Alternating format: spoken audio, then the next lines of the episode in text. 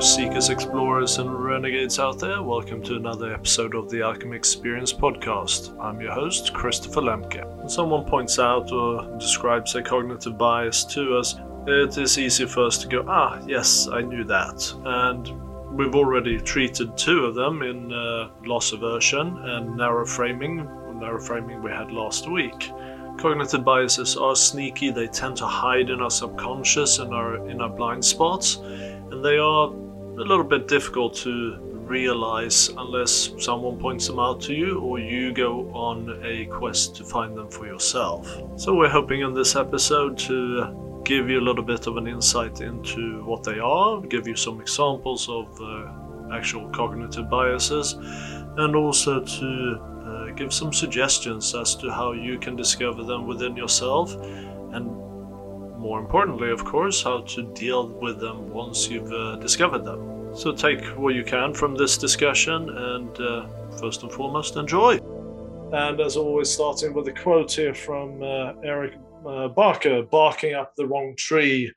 Um, oh, the irony. Cognitive biases prevent us from understanding cognitive biases. Think about that one, huh? So the definition of cognitive biases is really that you're you have unconscious errors in thinking that arise from problems related to memory or attention, uh, attribution, or uh, some other error. Uh, not to be confused with logical fallacy, which is uh, related to error in logical uh, argumentation. So, uh, uh, logical fa- fallacy would be if I say one plus one is three because you have two people and they can make a third person. Uh, if you're talking mathematically, that's that's not logical because one plus one is always two. Uh, that would be a logical fallacy, but um, depending on the perspective of it. Now, a, a cognitive bias is more that you have uh, ingrained within you that if you you think something is right you can't change your mind about it until you release that cognitive bias. Um, so in terms of cognitive bias from my perspective is it's not so much about error in thinking as much as it is uh, a challenge of uh, to be self-aware and reflective. So you know uh, if we say that there's an er- error in our uh, thinking that means something is wrong. And i don't like to think there's anything wrong with anybody. Uh, it's just that either we are ignorant to something or we are just not reached that stage yet you know where we are self-aware and we have that capability to reflect on our own experiences. So i'm going to go through um, some of these different cognitive biases that we can uh, have. There's quite a lot of them. I'm just going to go through a bit of an extended list today but uh, at least to get you to think about the different concepts that are out there and see what might apply to you. Um, and oftentimes these apply to um, uh, apply to kind of the or they they come up from uh, core woundings and experiences that we've had. Um, so looking at uh, some of these uh, cognitive biases that exist, for example, we have the actor observer which is uh, very common, where you have uh, your own experience. Uh, so, for example, if I do something, it is because of, or something goes wrong for me. Uh, say, for example, I gain weight. It is because I have a genetic deficiency or something like that. But if someone else gains weight, from my perspective, they have um, failed as a person. Uh, it's because of their weakness. It's because of something else. So I can't res- reflect on myself in somebody else. Uh, you have the um, anchoring bias, uh, which is where you're really looking at the first information that comes up to make a judgment about something. So you anchor yourself to the first piece of information that comes up. You you don't do your due, due diligence, and you'll see when we go through these that a lot of them are into uh, tangled with each other. Uh, so that there are challenges or there are uh, some that overlap, as it were. Um, we have the uh, attentional uh, bias, which is uh, where we pay attention to some facts, but we but we ignore others. And you you will probably notice that this is quite similar to a confirmation bias, uh, where we uh, we pay or we we favor information that we agree with. Um, so uh, we have the uh, availability heuristic bias, which is mind over intuition. So basically, we are we attach ourselves to the first thought that comes into our mind. So if we are faced with a challenge, uh, the first thought that comes into mind, that's the choice we make, as opposed to observing that thought and being like, hmm, is this really what I think? is this really my uh, uh, my opinion or my perception of the the situation? Um, confirmation bias I already mentioned, where we favor information that uh, uh, confirm our existing beliefs, uh, which is probably one of the more famous ones now with the, the internet and the algorithms in Google and Facebook and so forth, feeding up information to you that is matching uh, what you have already seen, uh, which has caused a lot of these challenges with uh, the, the, polarization in in politics, where people of certain politi- political views on either side are really only fed the information that match what they are interested in. So they they constantly get fed this idea that well, it's all over the internet, must be true, right? So it's that confirmation bias, and it, it really reinforces the confirmation bias as well.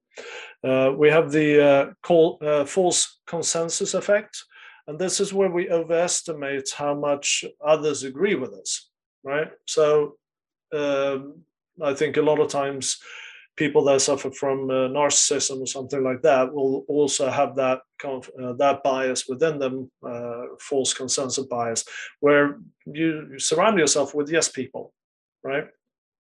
They may not agree with you, but they're afraid of you, so they're going to say yes and they're going to agree with you because of that. So you are then fed the idea that uh, you are right and you, uh, you know, you can't do any, uh, you, are not wrong because nobody's disagreeing with you. Uh, anybody outside of that circle who disagrees with you is then wrong because then that feeds into other biases in terms of the confirmation bias and so forth. Um, you have functional fixedness uh, bias, uh, or as I like to call it, the antithesis of the Mac- MacGyver bias. Um, and this is where you you have an idea or a fixedness in your mind that an object only have one use. So, for example, a paperclip in your mind can only be used for what its purpose is, which is to clip two or more paper pages together.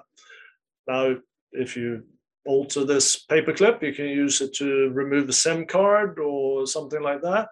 Uh, you know, good old MacGyver-esque uh, approach to it. Um, but a lot of people kind of have the, these blinders on and they move into a state of nope, you know, this is a wrench. I cannot use it for anything else. And then someone else, well, you can, why don't you take that wrench and bang in the, the nail because you don't have a hammer?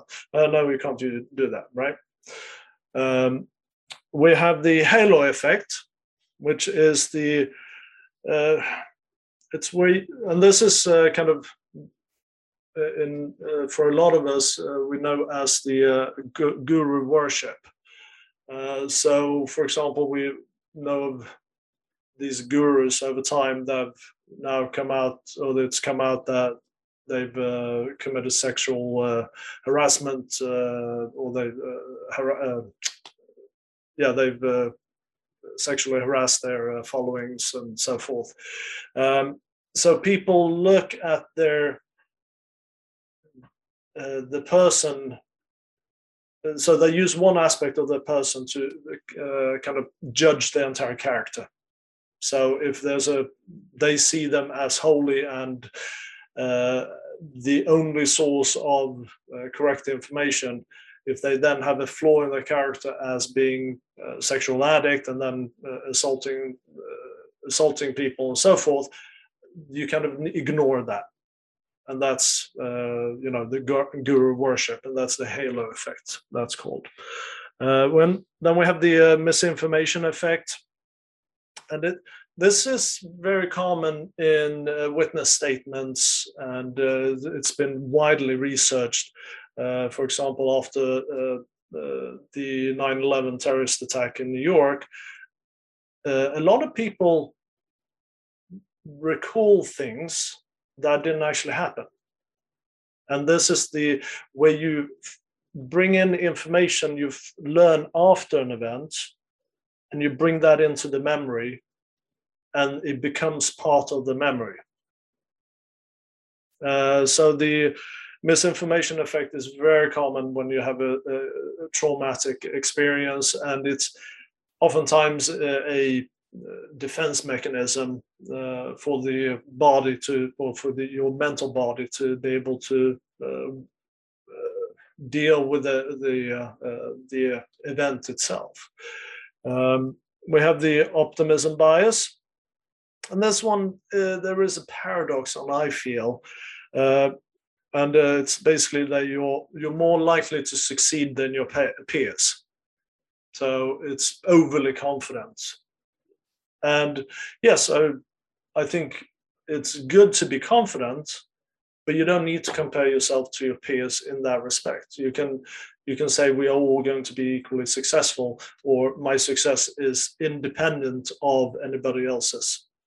But there are those that feel that in order to justify themselves, they need to feel more uh, successful than their peers. Otherwise, they they uh, have quote unquote failed. Uh, we have the uh, self-serving bias, and this is an interesting one. Um, so, and I think this is very common indeed, and it's where we, whenever something good happens to us, it's because of us, and whenever something bad happens to us, it's because of our, uh, our circumstances, right? And it's a way for us to avoid being accountable uh, for our own choices and our own uh, uh, how we direct our own life. Uh, and then we have the Dunning Kruger effect, and it's believing that we're smarter and capable than we actually are. Right?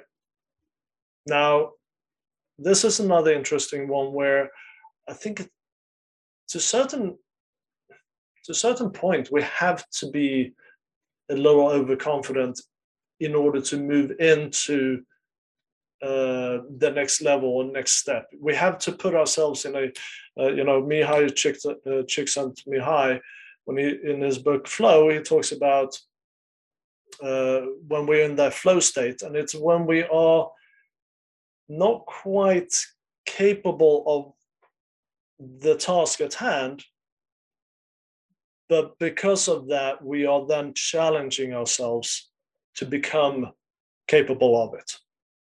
Right.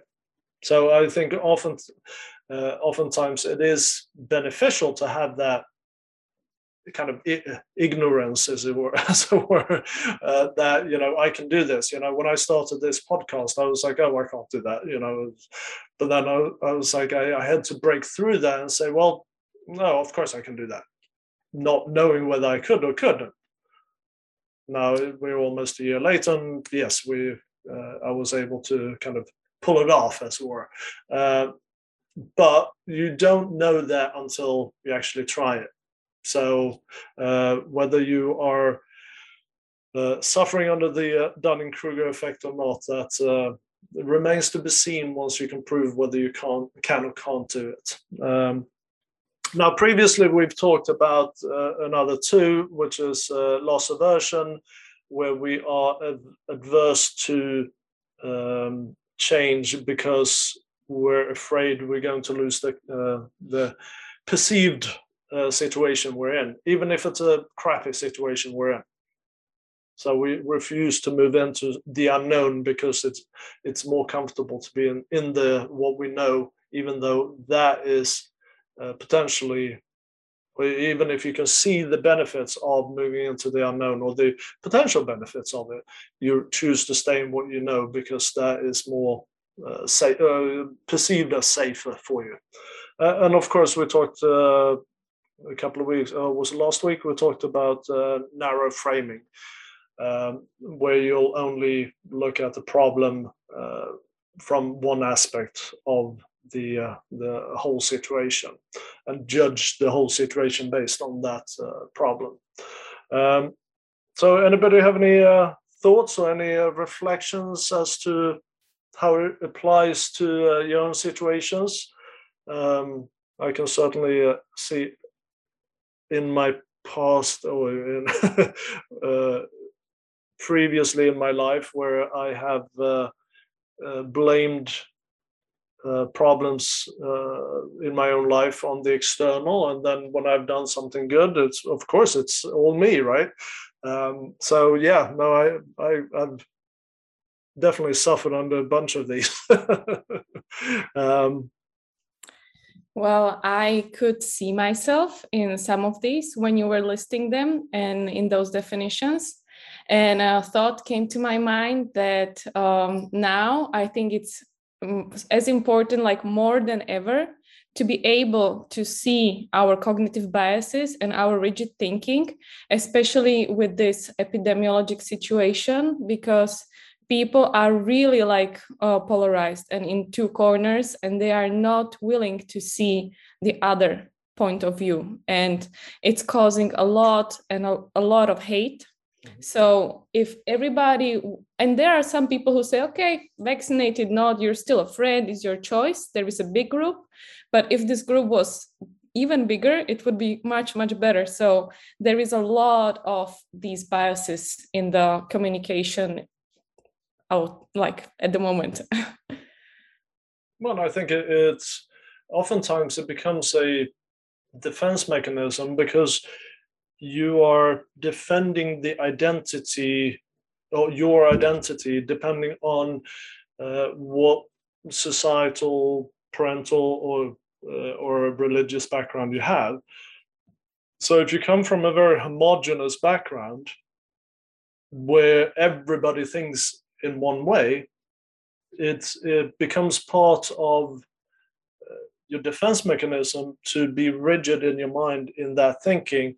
Because if you think differently, then you are automatically excluding yourself from that tribe and yeah. from the safety of that society, right? So if you do that, then you are essentially throwing yourself out on the streets, as it were. And then if you go on, uh, if you're excluded from the tribe, clearly then you are going to have uh, your life is going to be in danger. Uh, you are at risk at starving or being, you know, um, being a, a, victim of violence or whatever, and you might die, right? So the that is the the kind of how the fear uh, thinks, as it were. Mm. So it becomes a def- defense mechanism because that's that's how we we work and that's how we need to that's how we've been able to survive as uh, humanity.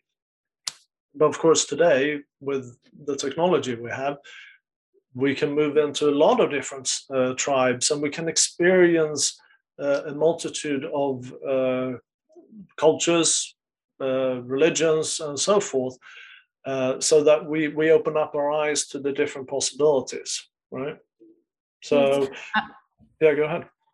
I was about to say that it makes a lot of sense that in the like hundreds of thousands of years ago, it mm-hmm. was very important that the whole tribe was on the same page. Yeah. But now the times are different and we are thinking differently, and probably even uh, the whole perception and the consciousness is rising. So I that's what I was about to say that I think now it is safe uh, same thing as you said to mm-hmm. think differently and uh, as i was listening to you and uh, thinking like which one of those applied to me i realized that like that not having the cognitive bias is incredibly liberating mm. because it, in a way it does keep you safe but it makes your life much um, less co- colorful or mm-hmm. you really if you if you when you are like stuck in the situation and rigid um, it just takes away so many opportunities from your life. Like i even came to a little epiphany uh, a week ago. I don't know if i can share. Yeah go ahead. Well uh, it's entirely up to you susanne uh, well i ran into a friend from past and i remember that i had i had like this really fixed idea of who he is and how this person perceives me. And um, that completely uh, and without let's say something happened i forgave that person. And i thought i forgave that person because like we like regularly tend to think that if the first anger is gone within a day we forgave but that's just really the very outmost layer of the fear uh, i mean of the anger but the hurt and everything stayed inside. And that like cha- that um really really uh, influenced my behavior. Like i stayed distant and i never ever perceived that person in a different like in a better way.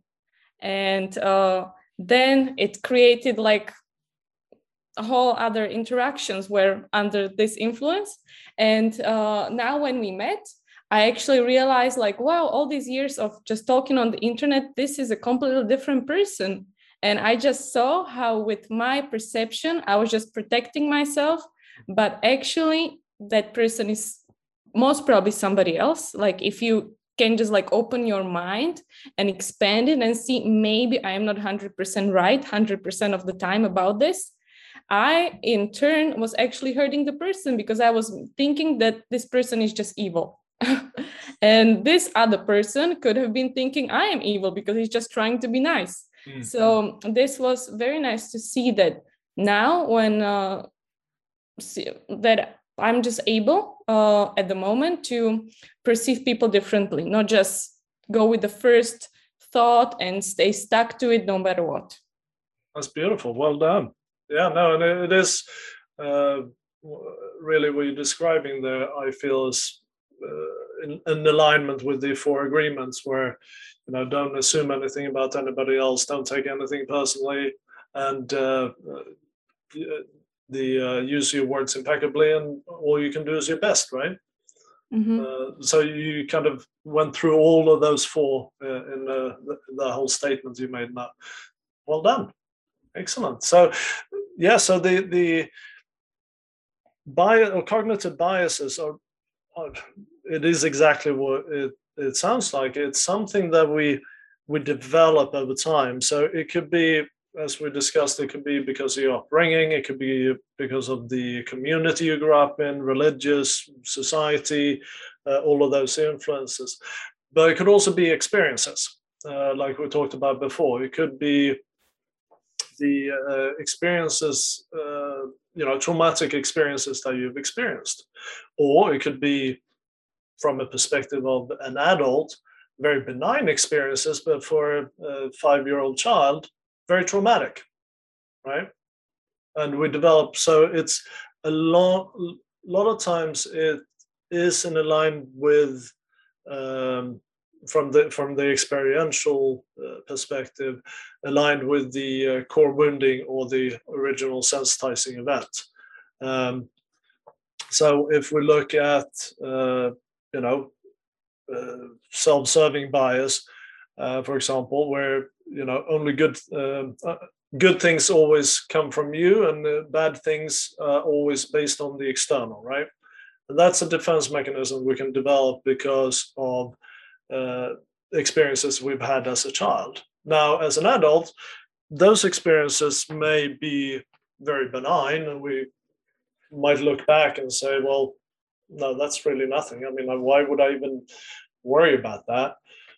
but when you go back to uh, the experience and look at it from the perspective of the child version of yourself, you will actually start seeing that it had a, a tremendous impact on yourself. So a lot of times in hypnotherapy, for example, when we do regression work, um, people come out and they are gobsmacked by the what they come uh, what the experience they go back to as the original sensitizing event and they're like i would never have guessed that that would have had an impact on me uh, in uh, in my adult life but the fact of the matter is as when you had that experience as a five year old you you are a completely different person than you are as a 35 40 50 year old right um, so it's also learning to see ourselves from the perspective of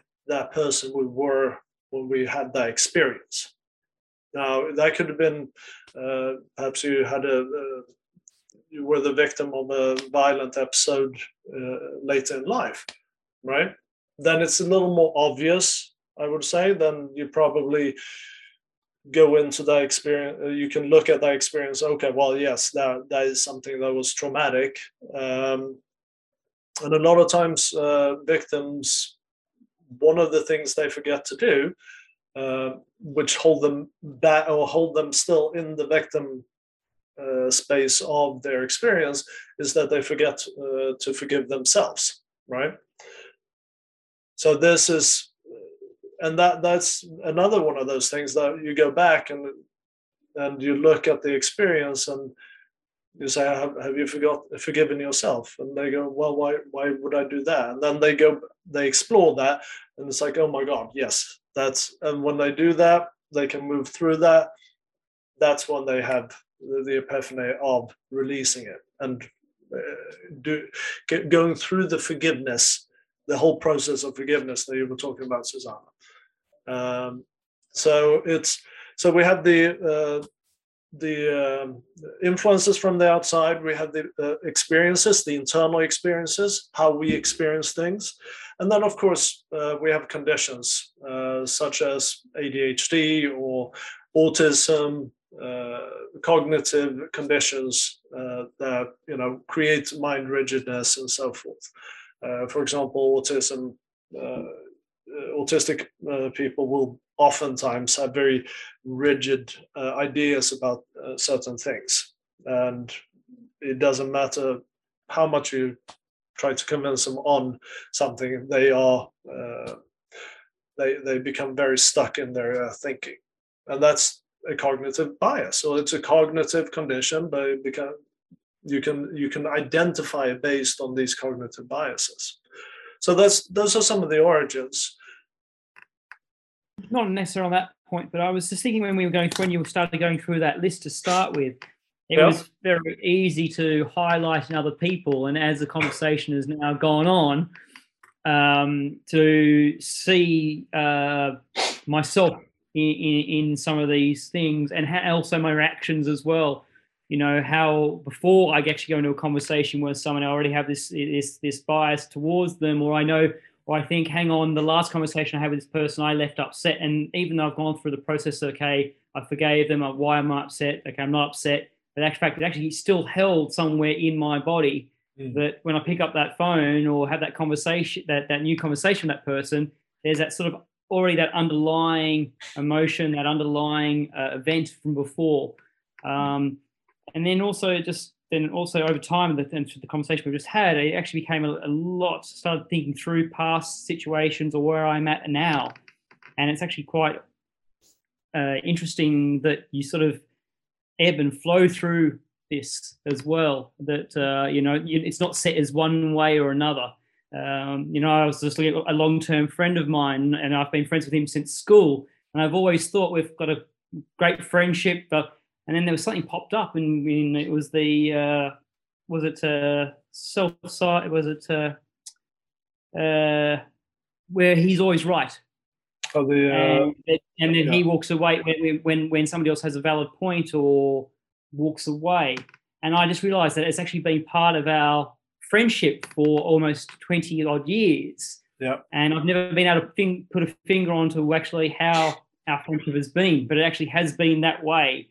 And I sort of have gone through and accepted that the way the friendship is, but it's actually not the way it necessarily should be. Um, so it's it's nice to sort of put a, a, a phrase or a term to it, you know. Um, yeah. Oh, that's fantastic, Cam. And uh, yeah, it's uh, oftentimes when we when we evolve ourselves and we start to reflect and look at ourselves, we also do that with the uh, the people around us. Um, I mean, sure, I I have a lot of friends from the past where you know you accept certain things about them because they are part of uh, your community, as it were. Um, but as you start to accept that or start to realize that you know what i i, I it's my personal the character i am is more important to me than to be part of a community where that kind of behavior is allowed.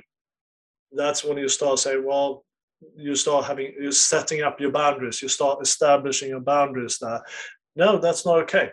And uh, you communicate that. If that's not if that falls on deaf ears you say okay fine then uh, this is not for me.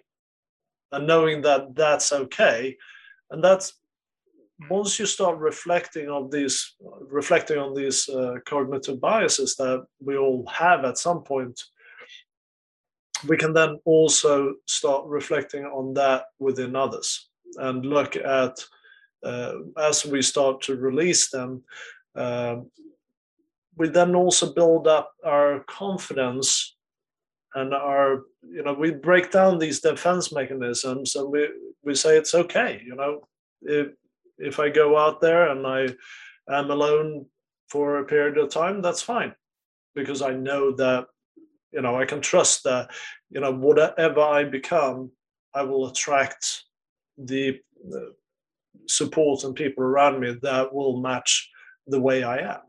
Mm-hmm. Right. That- I think I think there is something really magical about dropping these cognitive biases.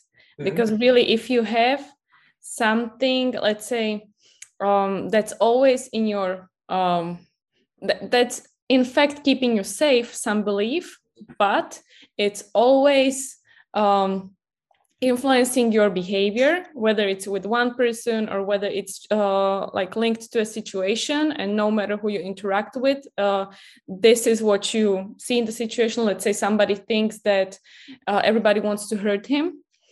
Uh, in a way it keeps us safe but on the other hand uh, yeah it's it's it's very uh, magical when you notice this about yourself because this is not this doesn't have to be part of you. This doesn't have to be part of your life and most probably isn't uh, your authentic you. I don't think cognitive biases can ever be part of our authentic truth. There are just like traumas that have uh, manifested in our life and I wanted to also say that if somebody believes that uh, the others are wrong when something is bad, something bad is going on, and uh, always blames it on others, in a way it keeps yeah he can validate this person can validate himself or herself that wow i'm awesome i'm still pretty i'm still successful this is not my fault. But on the other hand they are taking their they are throwing their power away. They they will mm, well if they see okay this could not be only the others this could be also my fault it's very important to have compassion with you because you it, it might be very very um like your the world can like fall apart. It, it's important to have compassion but when you see okay something bad is going on how can i improve the situation? If you acknowledge that you can be part of the problem you can completely change the situation. And if you only see it in the others then very often people go to gossiping to intrigues to try to uh, make the bad person worse and them even better because it is definitely not my fault that something is going something bad is going on in my life. Absolutely. so it really gives us power back also absolutely and there is a lot of power in choice and you know i always describe choice as uh, uh, as our first super superpower. Um, and uh, but with choice also comes accountability. That we have to when we realize that we have choice, then we also realize that we have to be accountable for the choices we've made. Um, and you know, and a, a cognitive bias is a choice because we've chosen to take on these um, defense mechanisms. They they weren't they weren't there originally, as you say. Um, if we look at uh, you know, as Carl Rogers talks about the uh, uh, organismic self, where we when we are born, we're not born. Well, most of us anyway aren't born with uh, cognitive biases. They are learned behavior, um, and they are not they don't become part of our subconscious or our pattern of behavior uh, just like that. It's something that we've thought about as part of an experience or as part of our uh, influences from others. And then we've decided to bring it on as a pattern. Um, and when we do repeat a a habit over and over and over again and, and, allow it to become a pattern, it goes into the subconscious as a pattern. Uh, so, you know, in psychotherapy, often we talk about pattern interrupt. So, look at patterns in your life, uh, for example, brushing your teeth. Do you ever think about how you brush your teeth? No, you just do it. And you probably start the same way every time. You have your you know whether you uh, put water on your toothbrush before you put the toothpaste on or after or you know where you start brushing in your mouth what uh, same thing when you get dressed you probably do the same thing over and over again. And this is part of the process of simplifying things for your brain. So you don't have to think about it. You know same thing when you're washing up and you're you're washing a plate you will wash it the same way every time because simplify uh, simplifies things and it allows things to uh, allows your brain to be observant of other things at the same time. And that is what these cognitive biases do. They simplify it for you. So you know if you grow up in a society where everybody thinks in this way you make that an automated function within you to think that way because then you don't have to think about it but, you know, when you quote unquote wake up to it, you go, how the heck had I been thinking about like this for the, my entire life? And you go, well, of course, because everybody else thinks that way. Well, they're wrong. I don't like that anymore. I don't agree with that. That's not part of my my truth anymore. Then that you know you have also once you discover these uh, cognitive biases or you know you discover change within yourself you go through that grieving process as well right? Because something within you dies. That cognitive bias the part of your uh, yourself your identity dies right? Because now you're becoming something else and you are moving into a different aspect of yourself. Um, so just allow yourself to as you're moving through that change, allow yourself to recognize those experiences within yourself. Uh, because otherwise, as you say, there, there can be a lot of anger uh, associated with it. Um, as you start to uh, realize these things, you get angry with the society around you or your parents. Like, how the hell could they, they do that? Or, you know, why would the whole society think like this? Um, or if you ever had experiences, then you can get angry at the perpetrator, perceived perpetrator of it, um, or uh, you know, you something that you've kind of brought on yourself, as it were. You get angry with yourself with the choices that you've made in terms of bringing this uh, type of pattern uh, onto yourself, because it's now caused you to you start to make choices from the pattern. That's the point and the, you then bring it bring those patterns into every experience that you have um, and that then uh, becomes uh, part of your resistance. It becomes part of uh, what the challenges in your life as it were.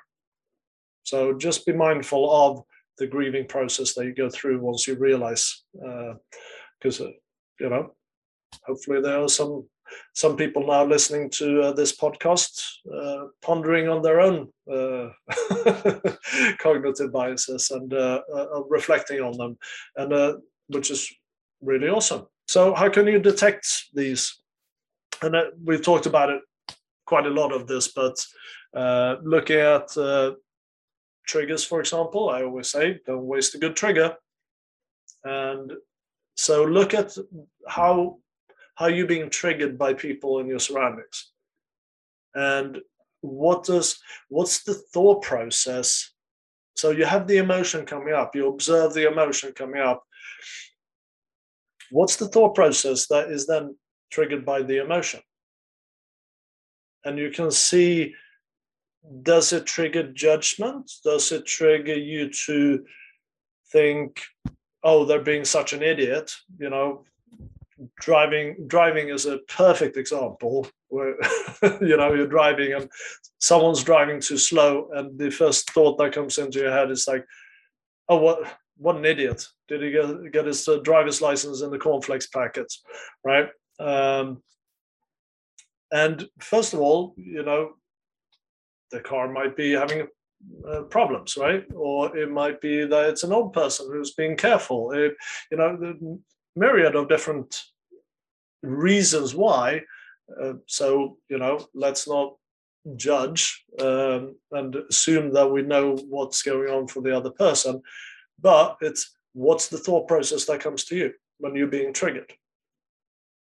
And look at, okay, well, am I externalizing, am I projecting something here that is actually part of my own experience? Because if you are triggered it is because you hold an aspect of what's triggering you within yourself. Otherwise, you wouldn't be triggered. There would be nothing to resonate with the experience. So perhaps there's a level of impatience. So why am I being impatient? You know, what what is the what aspect of myself is being impatient? Uh, or you know, uh, do I think myself as an idiot because I'm now ref- reflecting on this other person? Uh, I perceive this other person as being an idiot because I say, "Oh, what an idiot!" Right now, how does that? What aspect of myself am I thinking is an idiot?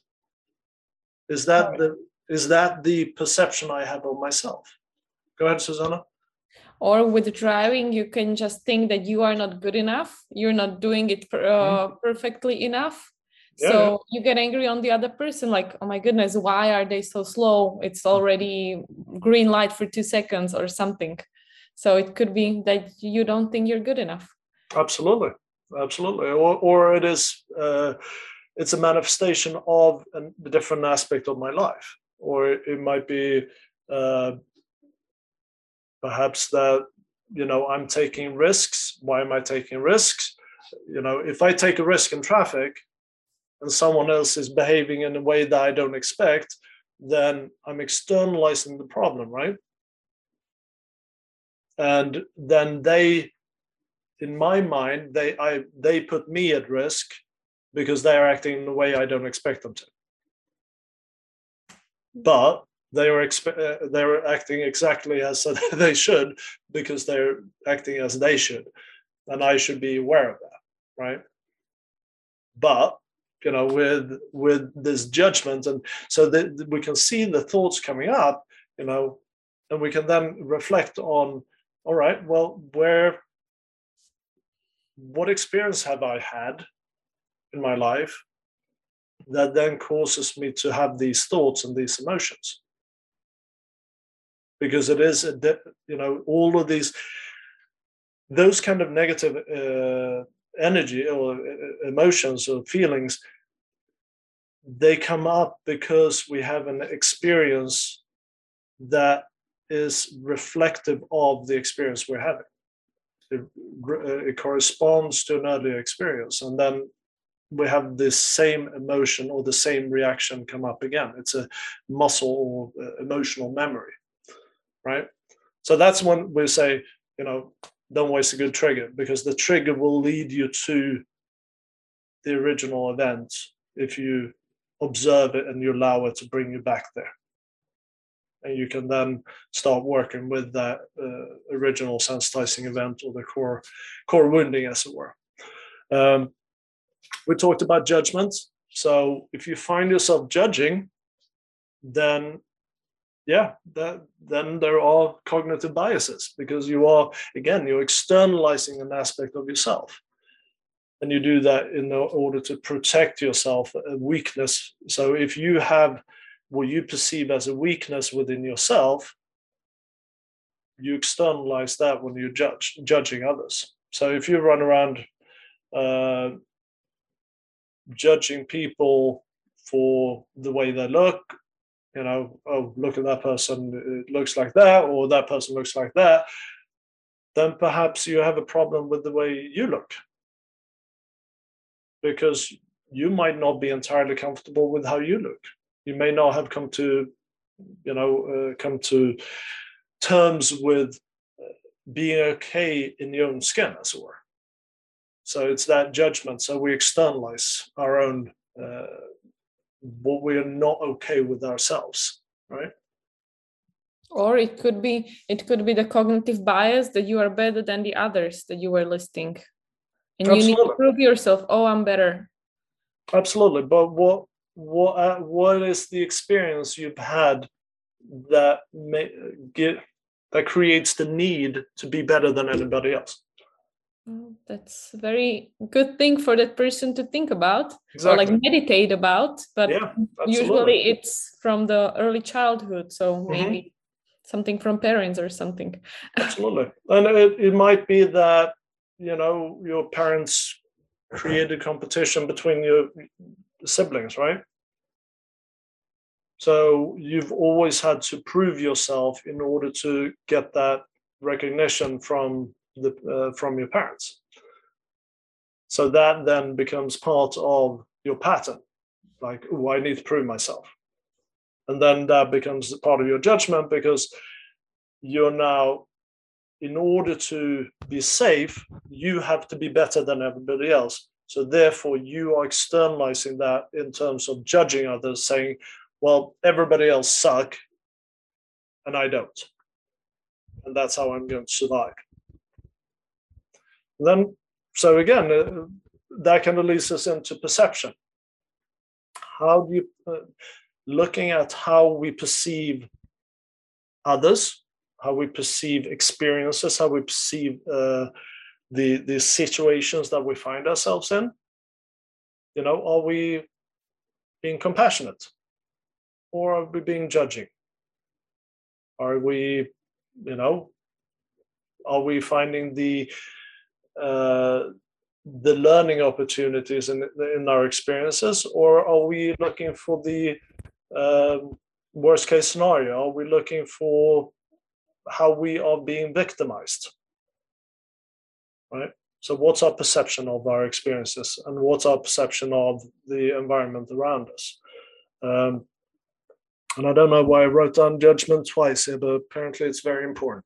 Um, um, and also fear uh, and i all, often talk about this uh, as well you know all negative experiences or emotions come out of fear. So when you're triggered, there's always an element of fear because the trigger is there to protect you. It's a defense mechanism.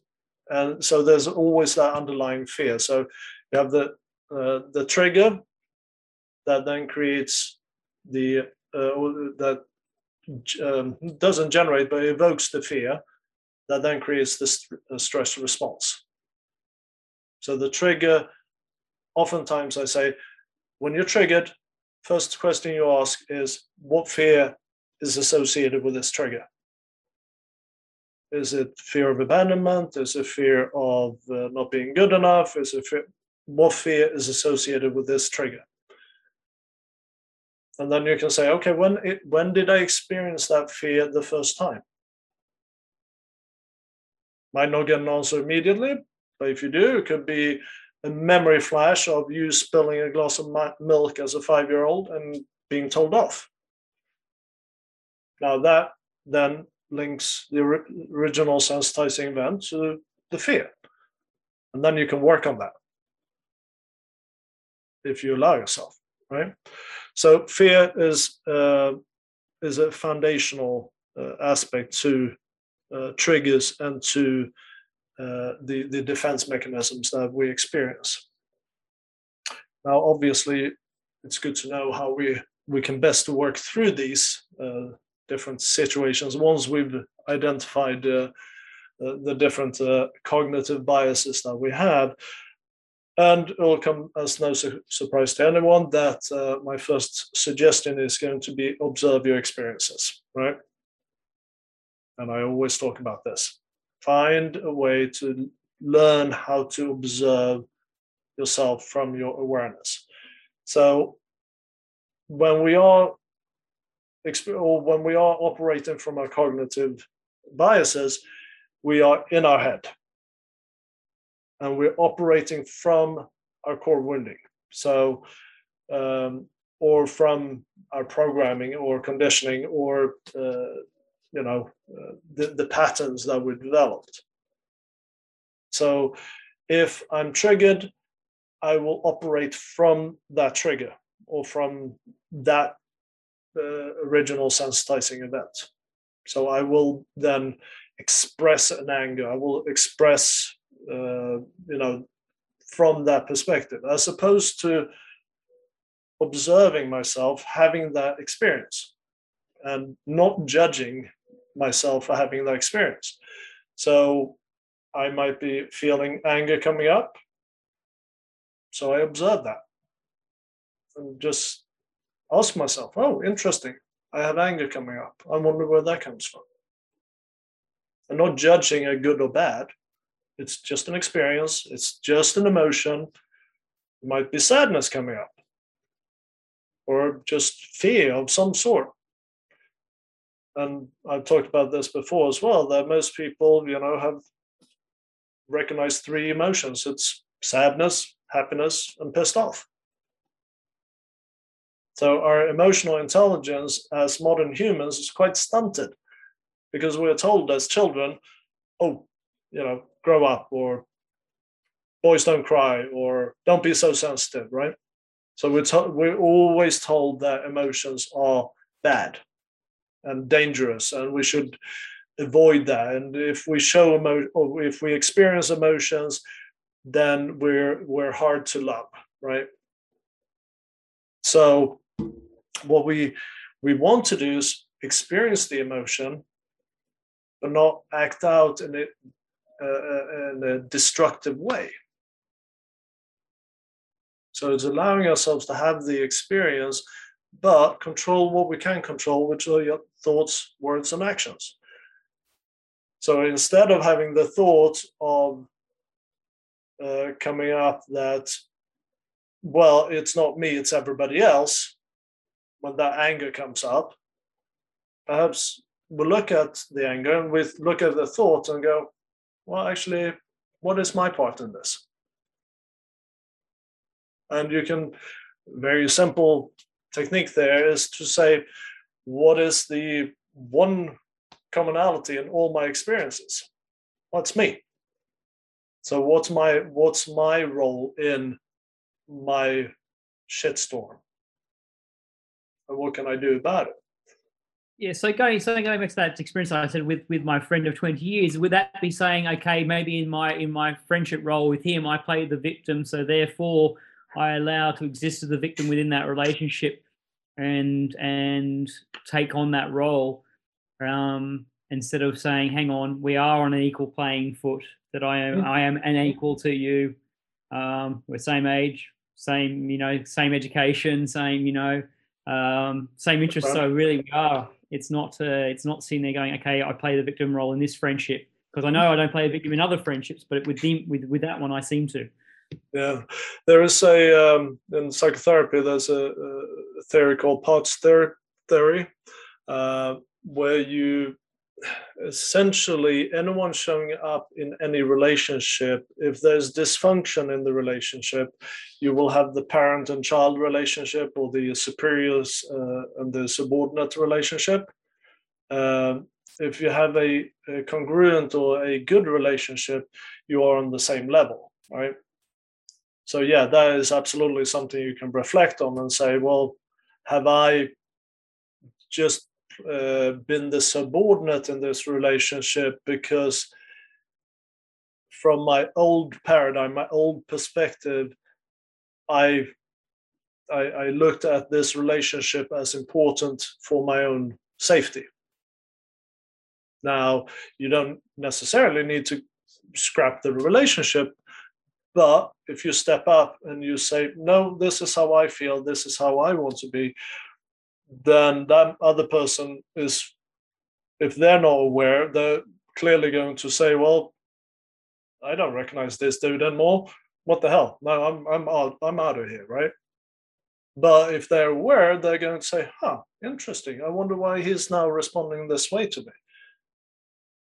I better uh, communicate to him. He might come, come to you, Cam, and say, huh, I th- have I been an asshole this whole time to you? And then you can be, well, yes, this is how I felt. And, you know, you can then start to have a relationship based on an entirely new uh, set of uh, uh, benchmarks, right? Yeah. Yeah, sense of dialogue, I guess. Absolutely. And it's, but in order for the relation uh, so if you have some you have a relationship of two people that are both quote unquote asleep if one of them wakes up and starts reflecting on themselves and becoming self-aware and starts acting out from their developing authenticity and the other person isn't then that relationship is then going to change and it's it's going to be dysfunction to the point where it's not going to work anymore.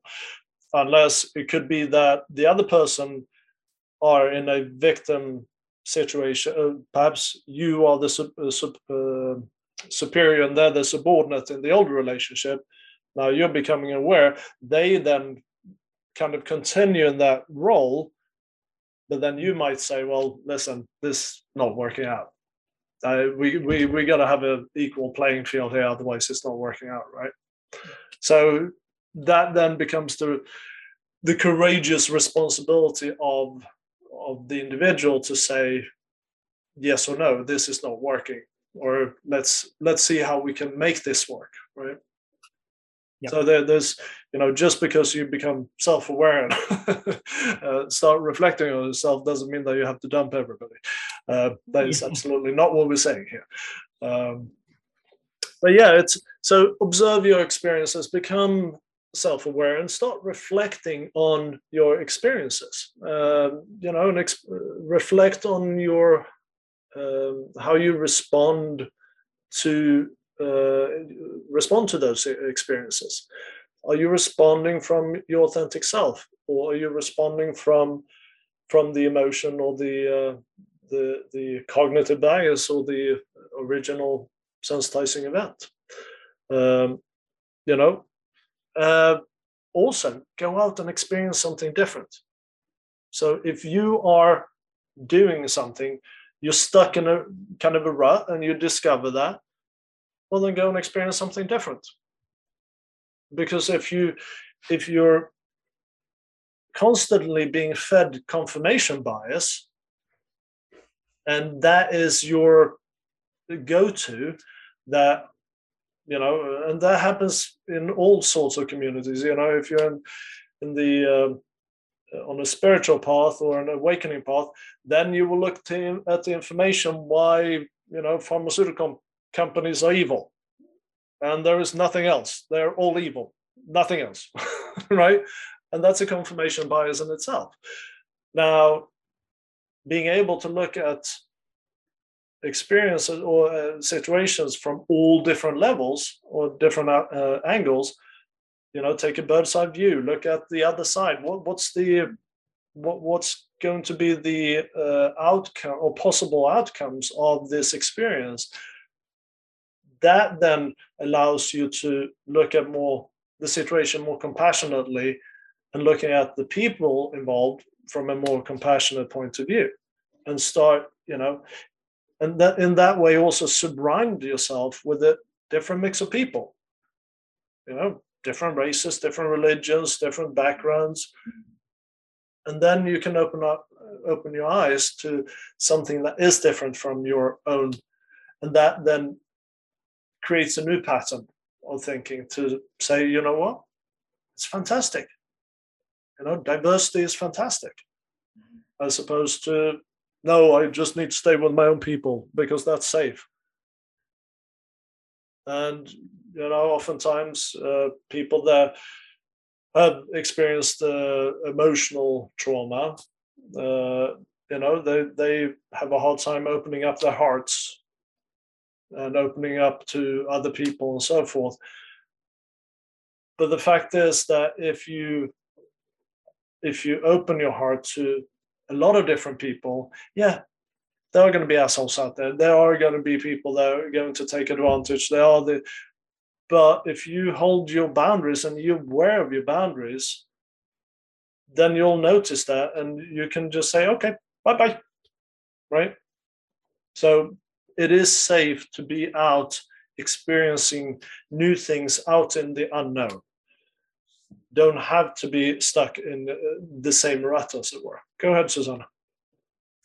Uh, I just wanted to say that it's one of the very beautiful uh, aspects of traveling. That when you travel, you actually uh, learn if you want to like see the cognitive bias you have to be open-minded towards yourself if you want to break some of them uh, you have to be open-minded towards others that also it's not, they are not always wrong when yeah so traveling is very good for that just seeing a different culture and acknowledging that people can be doing things differently yeah uh, and it really really helps not to be judgmental for mm-hmm. example i come from a country that used to be quite secluded uh, mm-hmm. during the communistic era from the rest of the world. And I think it's still more prevalent here than, let's say, in Western Germany, mm-hmm. uh, that people should be certain way and when you can travel you don't judge others and you just take this to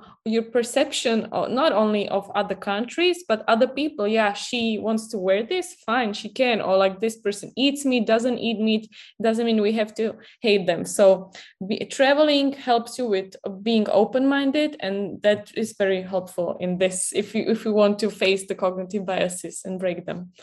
Absolutely i totally agree. And uh, granted now now it's uh, challenging for a lot of people to travel uh, but you like we are doing here we can you can join different forums different uh, groups and so forth and communicate with others. And you know have them explain to you or share how they experience things in their cultures right? Um, so that you you can go traveling virtually as it were. Uh, and you can actually you know a lot of times uh, when i travel one of the things i do love is enjoying the culture where i go. Um, so get away from the tourism and go and actually experience the uh, the culture right? And that you can uh, to a smaller smaller extent i suppose but you, you can experience that if you go out and engage with people uh, online as well um, if you can't travel because um, that then opens.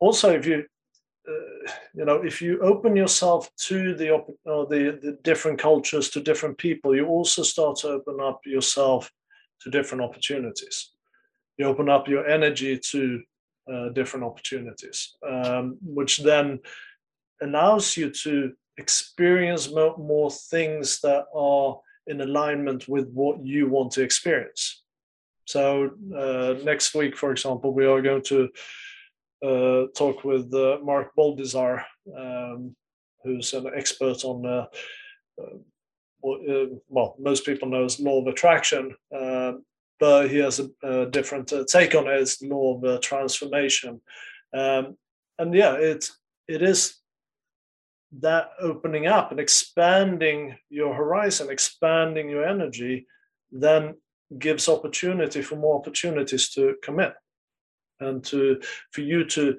see more opportunities because when we are uh, laboring under cognitive biases we are also narrowing in or narrowing our uh, field of vision, as it were, or field of um, the experiential field. So the once we start to loosen up and or leave some of these biases behind, we expand our uh, experiences. We expand ourselves into a new uh, existence, and that then allows for more uh, more positive experiences to come your way because now you're looking at things from all different perspectives. You are allowing to people that you may not have allowed into your sphere before. You're allowing them in. That then can create uh, fantastic opportunities and fantastic experiences into your world, right? And um, the final point here on how to start working on these uh, challenges is question everything. Question your motives. So, why am I doing this? Is this because I've always done this way? Or is it because this is the best way? What other ways are there of doing this? And, you know, we oftentimes, you know, when we become adults, and I've uh, had this a lot of times with my clients, um, you know, is there is this sense that, you know, this is what I'm doing and I have to do this. Right? So ask yourself the question This is really what I have to do? Who's saying that I have to do this? Right?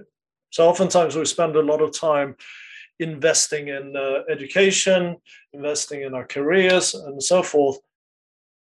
And then we feel stuck in them because that's we, we feel that that's the only thing we can do not realizing that we can take our experiences into something completely different you know, I've changed careers more time than you know. uh, not that I've changed my underwear, but I've changed my career so many times I, I can't even tell you. Um, and you know, so I've now gone from being a predominantly a business person into being uh, more of a coach and uh, hypnotherapist and all those things, right? So, and I'm closing in on 50 does that you know does my age preclude me from changing you know uh, changing my uh, uh, career? So i asked myself that and the answer i came up was no absolutely not. Of course i can change my career. So a lot of people say, uh, you know would tell me that oh well you're 50 you can't go and get a job now. Nobody's going to hire you. Well i don't care nobody needs to hire me. you know, if they like me, they'll hire me. If, but you know, I I can work on my own. That's fine. So it's we we society creates all of these uh, rules and or notional rules and boundaries that we then have to keep ourselves within. But question it. Question your motives. Why am I doing this? Why am I holding myself to this? If I'm miserable, why don't I change? What's holding me back? So question everything. Well, I just wanted to tell you that you did a very good job tackling your cognitive biases while changing your career because from own experience it takes a lot of courage. Thank you, Susanna. I appreciate the uh, the, the encouragement. yeah, no, and it, it does take it does take courage. It does, and uh, you know, taking that critical self view and reflect on your own uh, your own self, where you're going to see that shadow aspect of yourself and say that's okay and accept that part of yourself. It's not for the faint of heart. But a lot of most of us wake up to that at some point in our lives and we go yeah i suppose this is part of me and i suppose i better recognize this. I can't deny that anymore. So uh, let's going. Let's get going. All right? Well thank you for coming and thank you for bringing your beautiful energies as always and uh, your, your brilliant minds and your wisdom. Appreciate it. Have a great day, everybody. This list of uh, cognitive biases that I read out during the uh, discussion certainly uh, no exhaustive list and by no means uh, complete in any way. So I would suggest go out on the internet and search up uh, lists of cognitive biases. Uh, I found list myself that myself that has over uh, 50 different biases that you can delve into further. In my opinion, one of the most important aspects with these labelings and descriptions is that it gives us an opportunity to allow reflect on our own experiences and reflect on that externally to then come back to ourselves and say is this something that resonates with me? And if that does resonate on any individual uh, labeling or description then we are able to go back and say okay this is something i want to do something about and how do i go about doing that? And then we can start that process of uh, exploration and finding out how we can work with that within ourselves. Helping you reflect on your own experiences for, and for having someone help you look in your into your blind spots and help revealing aspects of yourself that may not be, have been known to you. Those are some of the things we do here at the Alchemy Experience. So uh, if you are interested in uh, looking into this further as it applies to you, please then visit uh, the alchemyexperience.co.uk. Click on the 30 minute uh, free consultation button uh, to book your time to have a chat with us and to see if we might be the place for you to take these next steps on your journey. New episodes of the Alchemy Experience podcast are released every Friday at 11:11 uh, British time. So look forward to having you join us next week for the next episode. In the meantime, take care and uh, enjoy.